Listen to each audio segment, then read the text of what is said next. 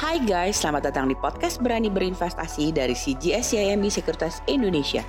Sebuah podcast yang akan membahas tentang pasar modal, update seputar investasi saham, dan tips investasi untuk milenial. Buat kamu semua yang penasaran, stay tune terus ya di podcast Berani Berinvestasi dari C G S C I M B Sekuritas Indonesia. Halo guys, apa kabar?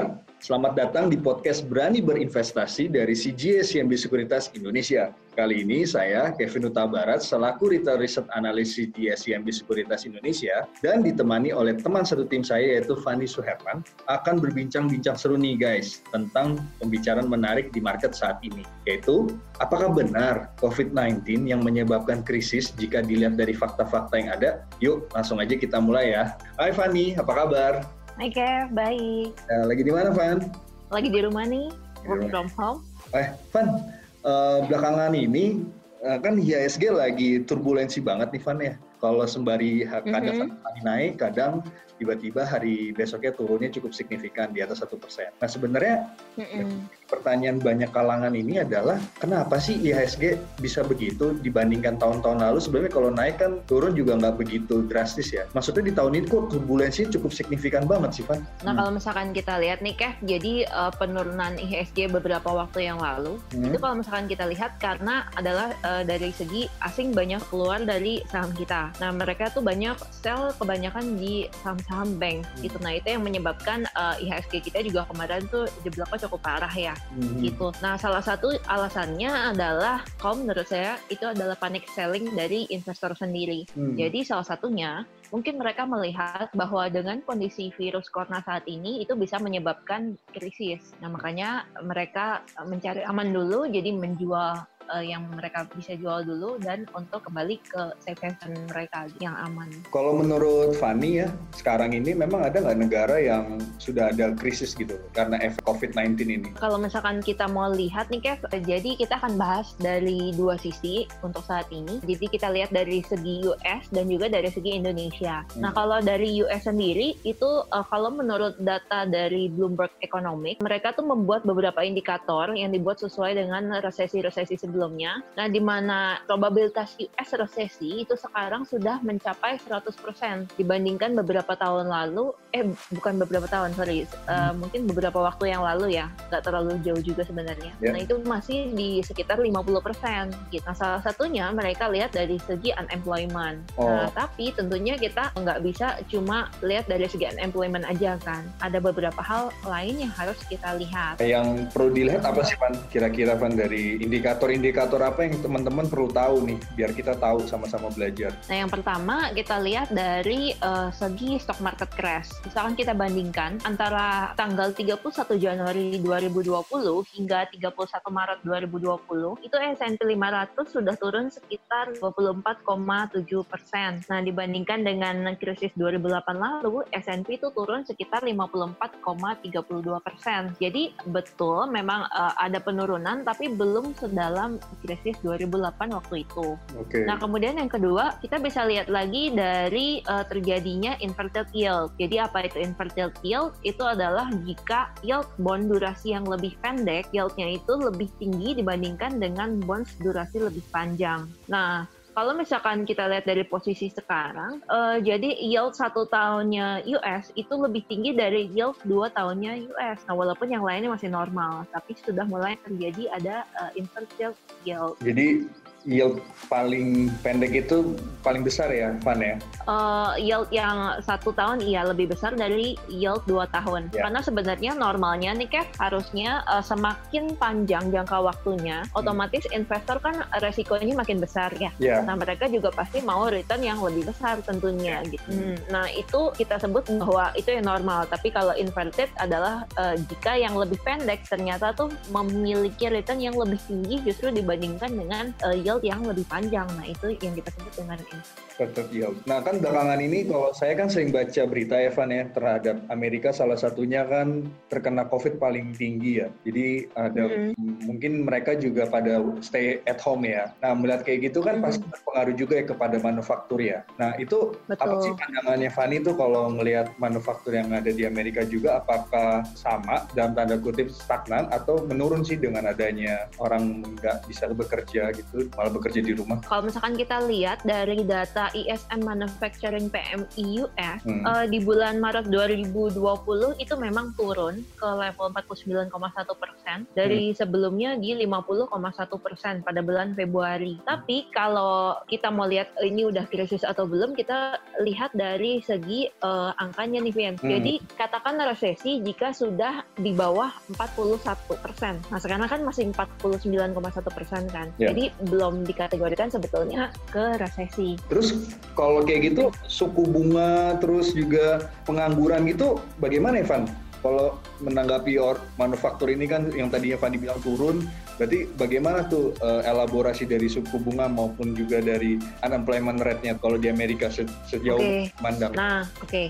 Nah, kalau misalkan uh, kita lihat dari segi karena manufakturnya juga turun, otomatis uh, the Fed juga memangkas suku bunganya. Supaya apa? Supaya untuk mensupport likuiditasnya lagi nih, Kev. Hmm. Mensupport uh, ekonominya lagi, supaya tumbuh lagi gitu kan. Nah, hmm. jadi Fed sudah memangkas suku bunga itu hampir nol persen. Dan juga sudah mengeluarkan quantitative easing tanpa batas. Ini tujuannya tadi untuk mensupport dari likuiditas. Yeah. Dan kemudian yang uh, dari segi pengangguran, itu di bulan Maret dua ribu dua puluh memang ada kenaikan ke empat koma empat persen. Hmm. Nah ini adalah level yang tertinggi sejak Agustus dua ribu tujuh belas. Wow. Nah, tapi kalau misalkan kita mau bandingkan dengan kondisi krisis sekitar dua ribu delapan dua ribu sepuluh yang lalu, itu kondisi ini masih uh, jauh dibandingkan dengan krisis waktu itu. Karena wow. waktu itu pengangguran tuh sempat mencapai sekitar delapan sampai dengan sepuluh persen. Wow. Gitu. Dibandingkan sekarang masih empat koma empat persen tuh sebetulnya masih cukup uh, jauh lah ya dibandingkan dengan kondisi krisis waktu itu. Jadi bisa dibilang bahwa sebenarnya Amerika berbeda ya di kasusnya di tahun dua ribu delapan ya. Kalau dua ribu delapan kan memang dari data-data yang sudah ada itu lebih tinggi ya intinya. Tuh, karena kalau waktu itu kan lebih lebih dikarenakan uh, subprime mortgage kan. Kalau sekarang kan kondisinya berbeda nih sebetulnya. Yeah. Terus Pan, uh, sebenarnya dari fakta data yang ada di Amerika itu, itu kalau kita elaborasiin lagi untuk kita nih di Indonesia itu berpengaruh juga nggak sih? Apa malah kita berbeda dengan Amerika atau kita malah sama juga nah. malah ikutin? Itu gimana, Van, dari pandangannya, Van? Oke, okay. Nah kalau kita lihat pertama dari segi stock market crash, jadi dari uh, data Januari dua ribu dua puluh hingga tiga puluh satu Maret dua ribu dua puluh, I H S G itu sudah koreksi sekitar tiga puluh empat koma delapan persen. Nah dibandingkan dengan krisis dua ribu delapan lalu, itu I H S G koreksi sekitar enam puluh satu persen. Hmm. Jadi ini kejadiannya hampir sama nih, Kev, uh, seperti U S, maksudnya memang ada koreksi tapi belum sedalam uh, koreksi waktu itu gitu ya. Tapi yang kedua adalah kalau di U S sudah terbentuk inverted yield, di kita itu belum terbentuk sampai saat ini. Hmm. Jadi semuanya masih uh, dalam yield yang normal gitu. Yeah. Nah malah Indonesia nih kemarin baru menerbitkan global bond senilai empat koma tiga miliar U S dollar dan ini laku dan ini uh, bisa menambah cadangan devisa kita itu sebesar seratus dua puluh lima miliar U S dollar menurut Goldman Sachs. Jadi sebenarnya kalau kita perhatiin uh, untuk glo- uh, Indonesia yang terbitkan global bonds ini ternyata masih ada ya yang mau membelinya ya, Fanny. Betul. Ya. Indikasi ini kan sebenarnya merasakan bahwa sebenarnya Indonesia fundamentalnya masih oke okay ya, Pan ya, di tengah badai COVID sembilan belas. Betul, masih cukup oke. Okay. Benar hmm. kayak. Karena yeah. kalau misalkan kita lihat uh, dari segi spreadnya kan juga sudah mulai melebar nih antara uh, ten year bonds-nya Indonesia dengan ten year bonds-nya U S, itu spreadnya semakin melebar. Nah, maksudnya spread ini adalah selisih yield antara uh, U S punya dengan Indonesia punya. Nah, tentunya kalau misalkan yang kita punya uh, yield-nya makin tinggi, hmm. dibandingkan dengan U S, otomatis kan orang akan tertarik kan, oh yang ini yieldnya lagi jauh lebih tinggi nih untuk uh, mereka dapatkan return, itu kan lebih menarik. Oke, okay. Pertanyaan lagi Evan ya, kalau tadi kan, okay. nah, kan tadi kan kita udah bahas dari sisi market crash, terus juga kita inverted yield, ternyata Indonesia jauh ya berbanding terbalik terhadap Amerika, yang Amerika ternyata inverted yield, kitanya masih belum terbentuk. Kalau sekarang ini, sama pertanyaan yang tadi uh, yang saya kasih tahu di sebelumnya, bagaimana dengan manufaktur yang ada di Indonesia? Apakah sama juga dengan kondisi yang ada di Amerika Serikat? Sama suku bunga dan mungkin juga kita akan bahas juga pengangguran Indonesia tuh bakal gimana gitu. Nah, jadi kalau misalkan kita lihat dari aktivitas manufaktur, itu juga sama, sama seperti di U S, ini juga menurun. Mm-hmm. Kalau kita lihat untuk manufacturing P M I itu jatuh ke empat puluh lima koma tiga di bulan Maret dua ribu dua puluh, mm-hmm. dari sebelumnya itu di lima puluh satu koma sembilan. Mm-hmm. Nah, ini memang uh, salah satu kontraksi yang cukup tajam karena efek dari uh, coronavirus sendiri. Dan ini memang paling menghit, uh, yang paling besar itu di sektor manufaktur nih, Vin. Oke. Okay. Gitu. Nah, kemudian uh, yang sudah dilakukan B I juga hampir sama dengan The Fed. B I sudah pangkas uh, B I rate itu hmm. ke level empat koma lima persen untuk memperbesar uh, likuiditasnya. Hmm. Nah, lalu kalau kita lihat dari segi pengangguran, pengangguran Indonesia memang naik uh, pada kuartal ketiga dua ribu sembilan belas itu naik ke lima koma dua puluh delapan persen. Yep. Dari kuartal sebelumnya itu uh, hanya lima koma nol satu persen. Hmm. Nah, tapi kalau dibandingkan dengan kondisi dua ribu delapan itu uh, pernah mencapai delapan persen sampai uh, dengan di atas sepuluh persen gitu. Jadi sebetulnya uh, untuk kondisi sekarang ini masih tergolong uh, rendah ya, walaupun ada sedikit kenaikan. Jadi hampir uh, kalau kita bandingkan dengan data Amerika, Indonesia di aktivitas manufaktur, terus juga B I rate, suku bunga, atau dan juga pengangguran hmm. ini memang hampir mirip ya. Mungkin yang bisa dibedakan adalah tadi adalah di bonds-nya ya, Pan ya. Betul. Ya ya. Terus Betul, kalau hmm, terus kalau dari situ, Pan, sebenarnya apa sih yang bisa kita simpulkan dari data-data yang tadi Fanny kasih tahu ke kami, kita juga?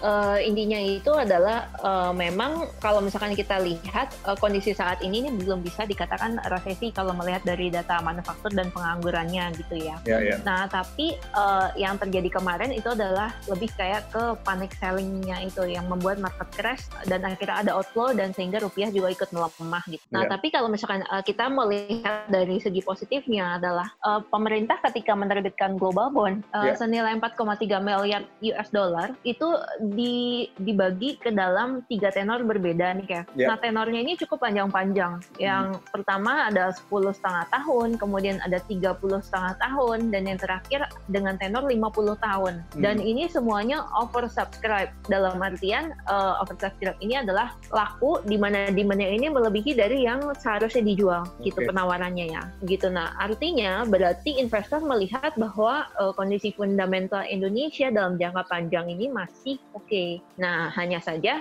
yang harus kita waspadai memang uh, berapa lama pandemik COVID ini akan berakhir karena tentunya semakin panjang waktunya untuk kita menyelesaikan kasus uh, COVID sembilan belas ini maka mungkin akan lebih besar dampaknya nih ke unemployment dan manufaktur yang mungkin saja nanti angkanya memang uh, mendekati krisis beberapa waktu lalu. Ya kalau dari penjelasannya Fanny kita dapat poin ya sebenarnya teman-teman juga biar teman-teman teman-teman podcast juga mendengarkan apa yang tadi dikasih tahu oleh Fanny bahwa sebenarnya Indonesia pada saat ini memang dalam kategori masih baik ya di tengah wabah covid sembilan belas di Indonesia ya Fanny ya. Dan mungkin mm-hmm. ditunggu-tunggu juga sih jawaban dari Fanny adalah ap, bagaimana harusnya kita lakukan nih kalau sebagai investor melihat kondisi begini mm-hmm. bagaimana gitu kan. Kalau tadi Fanny menjelaskan tentang bonds.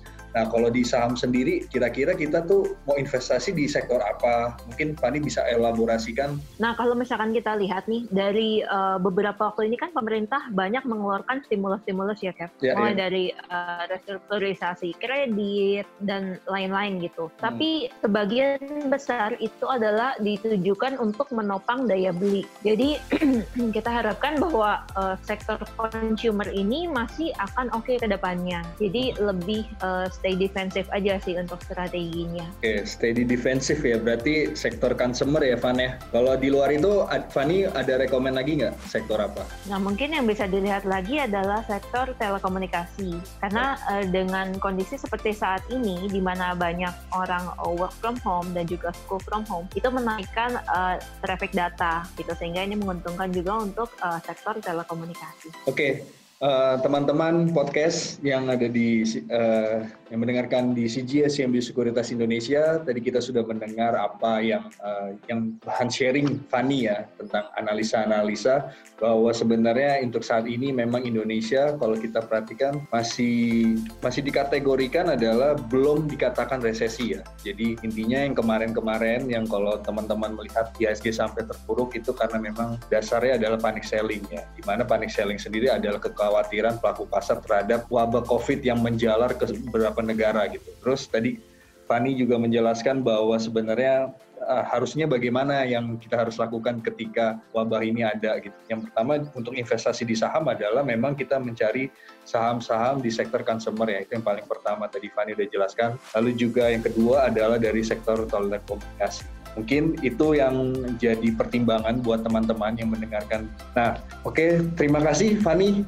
Oke, okay, sama-sama Kev. Sudah berbagi cerita dan sharing dan analisa. Dan buat kalian semua teman-teman, sampai jumpa lagi di podcast Berani Berinvestasi selanjutnya, supaya kalian semakin berani untuk berinvestasi. Karena kalau nggak dimulai dari sekarang, terus kalian mau investasi kapan lagi? Terima kasih.